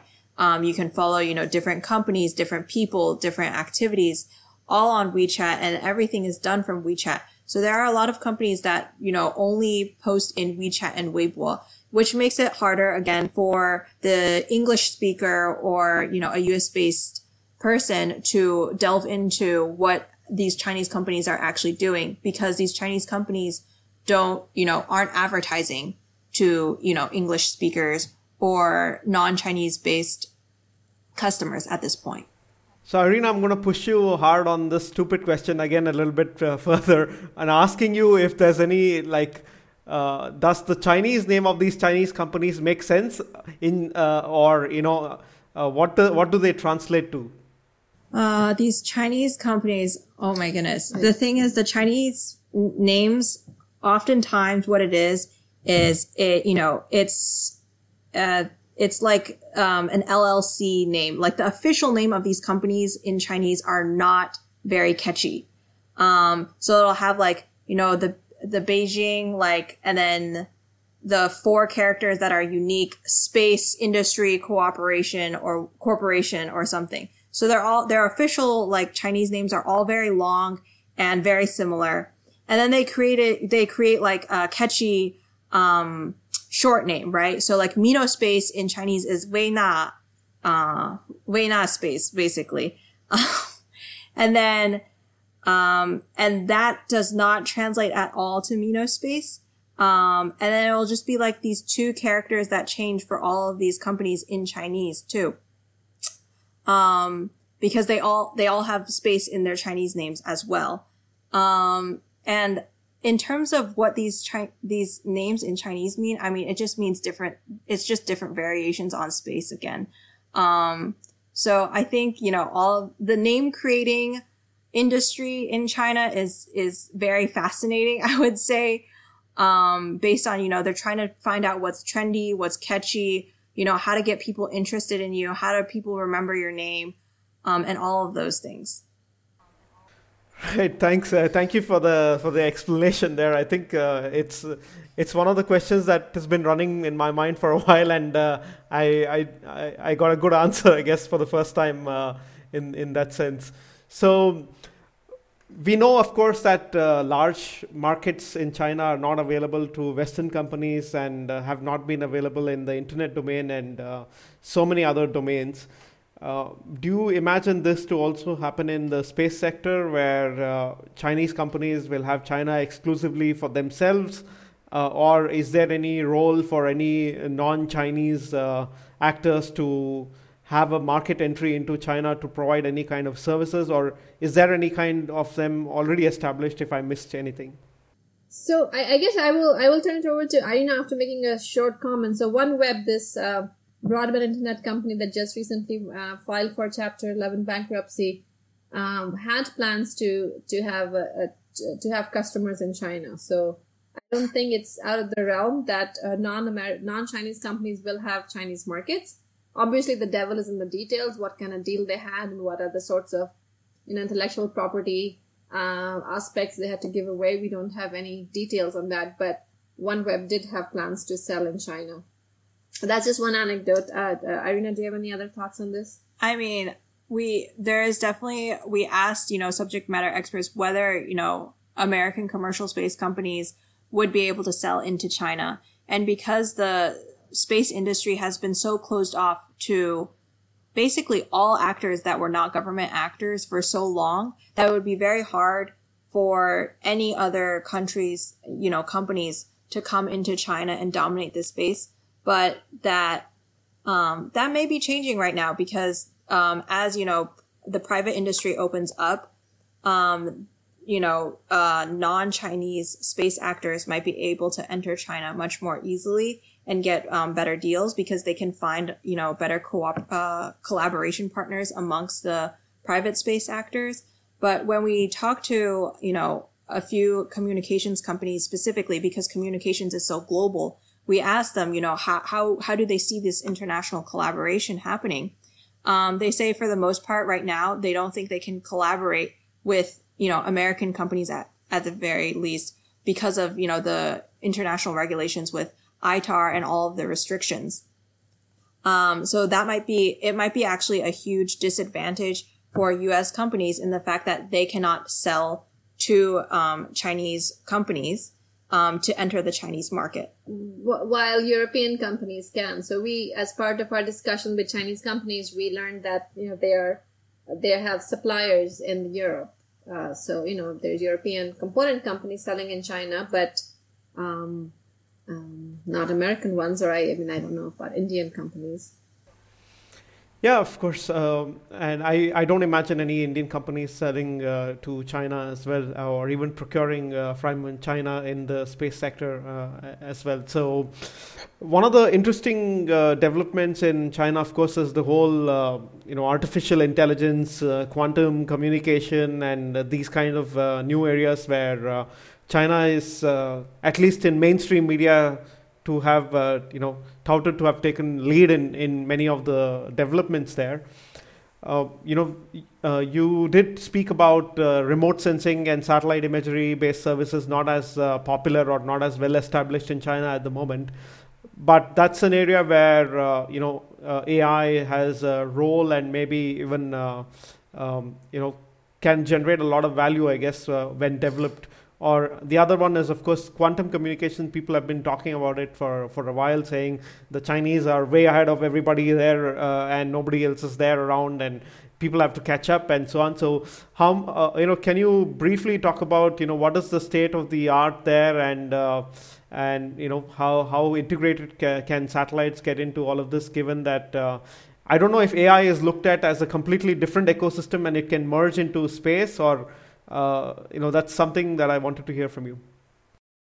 So absolutely, I mean, just to start with the very last point, um, AI is is an area absolutely that would merge into space. So in America, the company Relativity Space is combining AI techniques and manufacturing and 3D printing to you know to have entirely automated factories developing their rocket engines. So so uh, absolutely the case. But I w- but I would like to quibble with your assessment that China is a leader in some of these areas.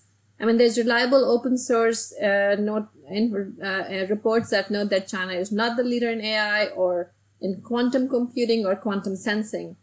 The only area where they could potentially have a lead in uh, is quantum networking or quantum communications, as you said, which for a variety of reasons the U.S. has not prioritized. So it's an area we have chosen not to focus on. And again, um, I'm you know this is not my area of research, so I'm not 100 percent sure why that's the case, but it is uh, it is the case. Um, uh, uh, and you know, if this is an area that uh, gives the Chinese an edge, I'm sure they would leverage it to the extent that they can. And there was just a news article this morning on on um, you know some success that they had on a on a small satellite and and and, and quantum uh, computing. Uh, so it's something that we want to be watching carefully and, and learning from. Recently, we had this announcement from the government of India of essentially creating a regulator called IN-SPACe. It was just uh, you know a few days ago, uh, as of today's uh, recording. So uh, this is a massive change because uh, essentially the government is signaling that the private sectors are welcomed, and it's in fact trying to even create a regulatory institution that can that can help the sector take off. Uh, is there any signal that uh, this can happen in China? From from what uh, what you've said so far, it looks like there is no such regulator in the in the Chinese ecosystem at the moment? And uh, is there any likelihood that they may emerge or uh, in China in the in the years ahead, so that it may give some impetus to some of these companies to be more kind of uh, I don't know independent? So, uh, I mean, I kind of walked you through the four areas of regulation and, um, you know, some effort on part of China to support the companies. But overall, China does not have a, a, a policy that would uh, influence the private space or the commercial space sector. I mean, we keep hearing it, it's coming out in the next five years.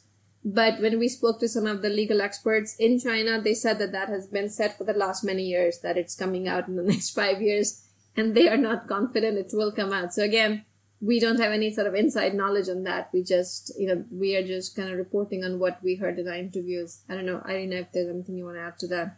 Yeah, I would definitely say there's no comprehensive space law in general for all of space, not just commercial space. Um, and then there definitely is no comprehensive law for commercial space. So if the government, you know, makes commercial space a priority, I think they you know, maybe you see some regulatory body come out. But in general, you know, that has not happened. And, um, that has not happened for other industries either, where they have a whole regulatory body just for one industry, um, one commercial industry. Um, so we're just waiting and seeing. Um, and then all of the other space companies are also just waiting and seeing and hoping that some comprehensive space law does come out. Yeah, and again, I mean, it's not so unusual. The, the United States doesn't have a comprehensive framework for commercial activities, right? So for launch and reentry, you go to the FAA. For spectrum, you go to the FCC. For remote sensing license, you go to NOAA. Uh, if you want to do on-orbit servicing, you, you, there's nobody to go to for the moment. So there's a huge regulatory gap. So these are complicated things. And in fact, the countries which have newer space activities are better at doing this. So New Zealand, which just created a a, space agency a few years ago has a comprehensive framework, but they're brand new, so they can. Uh, countries that have been doing this for a while, like the United States and China and others, and, and even India, uh, it's just hard. There are legacy systems in place and and and bureaucratic pushbacks on on efforts to make any overarching changes.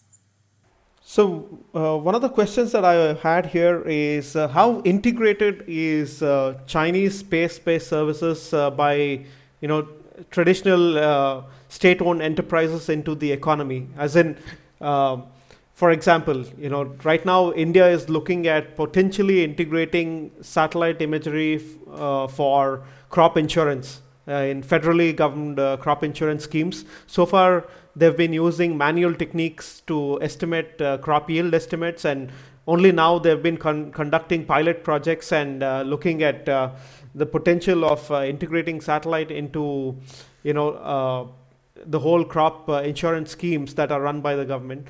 So it could also mean that you know for example you, in india you don't have um, space based or satellite based internet. It's all currently either fiber or or you know telecommunication terrestrial telecommunications there's hardly any uh, you know space-based uh, internet services available in any parts of India just because ISRO hasn't uh, established those services very well yet. Um, so uh, I wanted to get a sense of um, how such uh, services are integrated in China at the moment. Uh. so, um, Narayan, this is not an area we looked at mainly because the commercial, the emerging companies aren't really doing some of this, right? I mean, the, the, the support that is for the agriculture sector or other sectors is probably coming from the state-owned enterprises. And I'm sure those systems are, are well in place. We just haven't looked, we did, just didn't look at them. I, I also think the commercial space companies, you know, they're, they're not integrated because they don't have the products for these things yet. Of course, they're working, you know, one of their things is they hope to work with provincial governments that may not have as many, uh, that may not have as much access to um, the national space assets um, or CASC and CASIC and work with the provincial um, governments to create, you know, Internet of Things or these uh, the idea of smart cities, right, where everything is just all space based, um, smart cities and you know traffic lights and um, all of those things are just connected through this space based IoT um, ecosystem. So, I mean, that is their goal. and then they would, um, and they're working with provincial governments to do that. But you know, it you can't say they're integrated right now because those products and those services don't exist yet. Yeah, I think uh, so far I think the conversation is very clear as to where the the pivots are, and it's quite clear that they are not looking at government as a, an immediate customer, maybe, and then looking more to the commercial sectors uh, possible. Um, so, how do you see this sector evolving in the next uh, five years? Uh, in in China? Do you see massive uh, mushrooming of more companies or you know venture funding uh, not uh, being available anymore because uh, some of these companies have not been successful? Uh, what's your sense of this? So um, yeah so that's a really great question. Um, as we've been saying most companies are about two to three years old um, while you know they are in an embryonic stage and, and many appear to be struggling they are slowly gaining their footing i mean it took even companies like spacex and blue origin a decade or more to become successful and, and we do believe that in the next decade, a small number of Chinese commercial companies could grow to a point where they have critical mass, especially if markets that benefit from the launch and use of small satellites grow rapidly. Right now, there's a, there, there, about five years ago, there was a sense that, you know, small satellites will just explode and, and they sort of had, have, but not to the extent that was predicted. So, so, so the success of the small sat market is, is, um, is something that is something we would need to watch and see. If if the small sat sector does grow as rapidly as is currently being posited, uh, the Chinese government will certainly take a greater role in ensuring the success of these commercial companies, as it has done in adjacent sectors like telecom and IT. Um, uh, policies from the US and other com- countries will likely not have a large effect on the growth of the commercial space sector, especially if Chinese commercial companies are able to survive in domestic markets uh, and foreign uh, government controls on exports and imports of Chinese products are already quite tough, making it unlikely that, you know, if we put any other restrictions, that would heavily hinder the commercial space market in China. If the Chinese government and, and the large SOEs continue to dominate the space sector in, in China and, and constitute the majority of demand for future space applications, the development of the Chinese commercial space sector would likely follow the model of high-speed railroad um, and sort of other areas, you know, solar power that they have followed in the past. In such a scenario, Chinese companies would likely slowly develop capabilities by first serving the large domestic market and then expanding internationally, using the advantages they, they would have accumulated on the domestic market with respect to both cost and capabilities. And, and we have sort of hinted to that throughout our discussion. This scenario actually would favor SOEs especially the SOE subsidiaries focused on commercial business. So, so this may help some of the commercial companies succeed um, than others. If, on the other hand, and again I have hinted to that as well, if space applications become of greater interest to businesses and households, so for example, broadband internet becomes successful, or imagery is is something that individuals and companies buy to a much greater degree than they do today.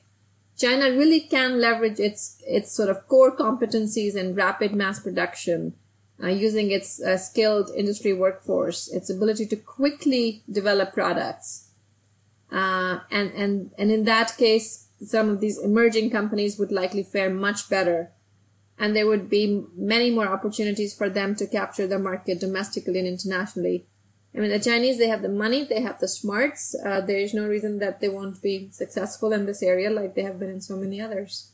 I hope this answers your question. Yeah, yeah absolutely. So uh, we're you know reaching the the end of the conversation. So I would like to ask you both of you to uh, kind of give an insight into what really stood out to you personally, maybe uh, when you went into the study and when you finished it.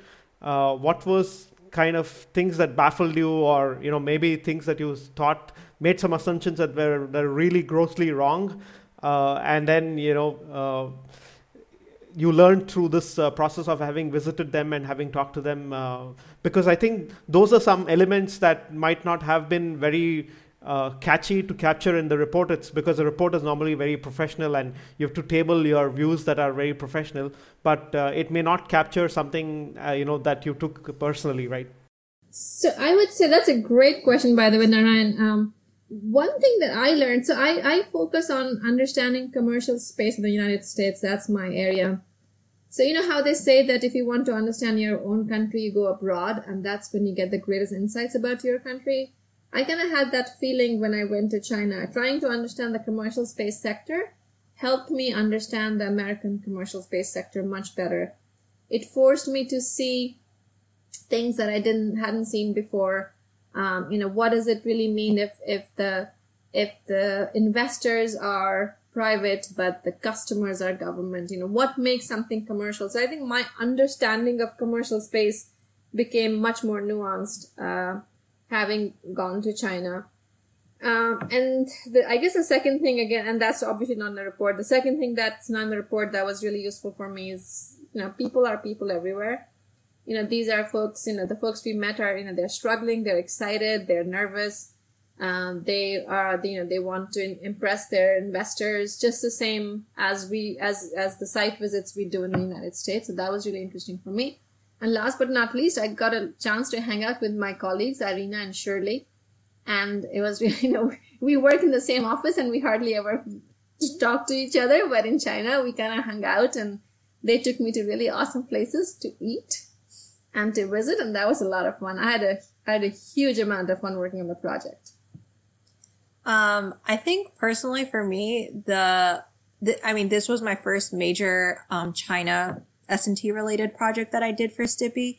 And I just realized how much misinformation there was that we had about China because when we went, when we first started studying this, um, this whole entire sector, we, you know, relied on American media and American or English based resources, but, you know, quickly realized that there was very little information and a lot of the information seemed like conjecture.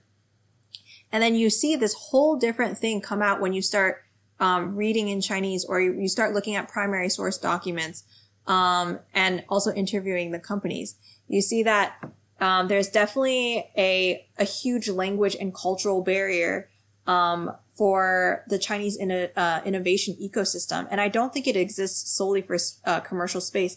I think it exists, you know, for AI, for many other technologies where, you know, in the West or in English based media, you know, it seems like we don't know what China's doing and they're doing, it seems like they're, you know, leading or they're doing a lot or they're ahead.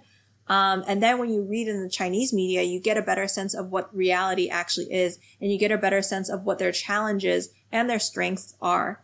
So I think that was the most, you know, the most unexpected thing I discovered from this project is that English, the uh, language and cultural barrier with English based media and then Chinese based media. Um, the other thing is like, yes, going to China was great. Like we spent, um, I spent three weeks, um, basically traveling around and we went to like six different cities, um, to visit all of these companies. Uh, and you realize, you know, these companies, and they were so, um, welcoming to talk to us, which was very fascinating because, you know, we're just American research company and it's like, they've never heard of us. They don't know who we are. And they're like, yeah, we're really excited about this and we're really impressed that an American company even knows our name. So they don't realize the reach they have or how much they're talked about in the media right now, I would say, outside of China, um, which was all very great. So my uh, final question uh, to you is: uh, Is there any follow-up to the study that you plan to do, or uh, do you see any merit uh, in having a rolling framework? You know, like you have the Space Industry Association and many other uh, uh, you know groups that are in the US that are trying to constantly monitor uh, the US uh, space industry and the state of the space economy uh, in both in the US and there's also European ones as well. Um, and you know, given that there's so much uh, lack of information and even misinformation on the state of the Chinese industry, I wonder, you know, if this exercise should be a uh, have a rolling framework where every year numbers could be updated and given that uh, you know an institution like STPI could do this then there's a lot of credibility to it and people also don't need to pay $5000 to access that report yes our reports are free um, I think you're absolutely right. I mean, this is such a fast moving sector. I already feel that our report is kind of getting dated because it's a year old now uh, and it would be useful to update it. Also useful to do would be uh, better insights into workforce uh, issues. So, you know, I think we did answer, we did try to learn some things about the kind of folks uh, that are being hired. Uh, I think it would be helpful to better understand um, some of the workforce constraints as the commercial, the emerging space sector uh, faces. Um, the the financing um, ecosystem. You know, who's who's who's funding these companies? Where are these funders coming from? What are the amounts of funds?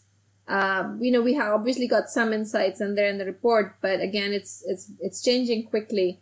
Uh, one thing that we heard in one of the discussions I had at the IAC was um, um, if if if the companies so, so you know and this is something that's international companies tend to exaggerate the the downturn revenue streams and such. And so one of the folks i spoke to said that you know vc may dry up if we don't start producing results and exits and such. So it would really be important to see if the exits are are happening if the companies are delivering as promised. And so yeah doing this on a on an ongoing basis would a good thing uh, would be a good thing, but I'm not sure at this point if uh, we are doing it. I hope I hope somebody does, maybe even us. All right, so uh, Irina and uh, Bhavya, I uh, really thank you for spending two hours uh, of your time, you know, having this uh, long conversation. I think this is one of the most uh, insightful conversations that ha- that I've had in on understanding in China, and I guess you saved me a lot of time and uh, possibly also a lot of money in understanding uh, China in that sense, and also I guess the listeners. So I would love to like you know have this conversation if you're doing follow up studies on other ecosystems as well. So uh, and you know possibly even even in, in the Indian ecosystem, if you did uh, a study on that and uh, had uh, insights there, you know it may be very interesting to see what you saw through through your lens, and then uh, have a conversation on that as well. So thank you very much again for appearing on the show, and uh, I wish you both the best of luck for the future. Well, thank you for inviting us. It was an absolute honor. We really enjoyed the discussion, and uh, and we would love to do such a study on the Indian space ecosystem. So keep us posted on that if you see one that we could help with. Uh, thanks again. Thank you so much. This was absolutely really great to disseminate all of this information.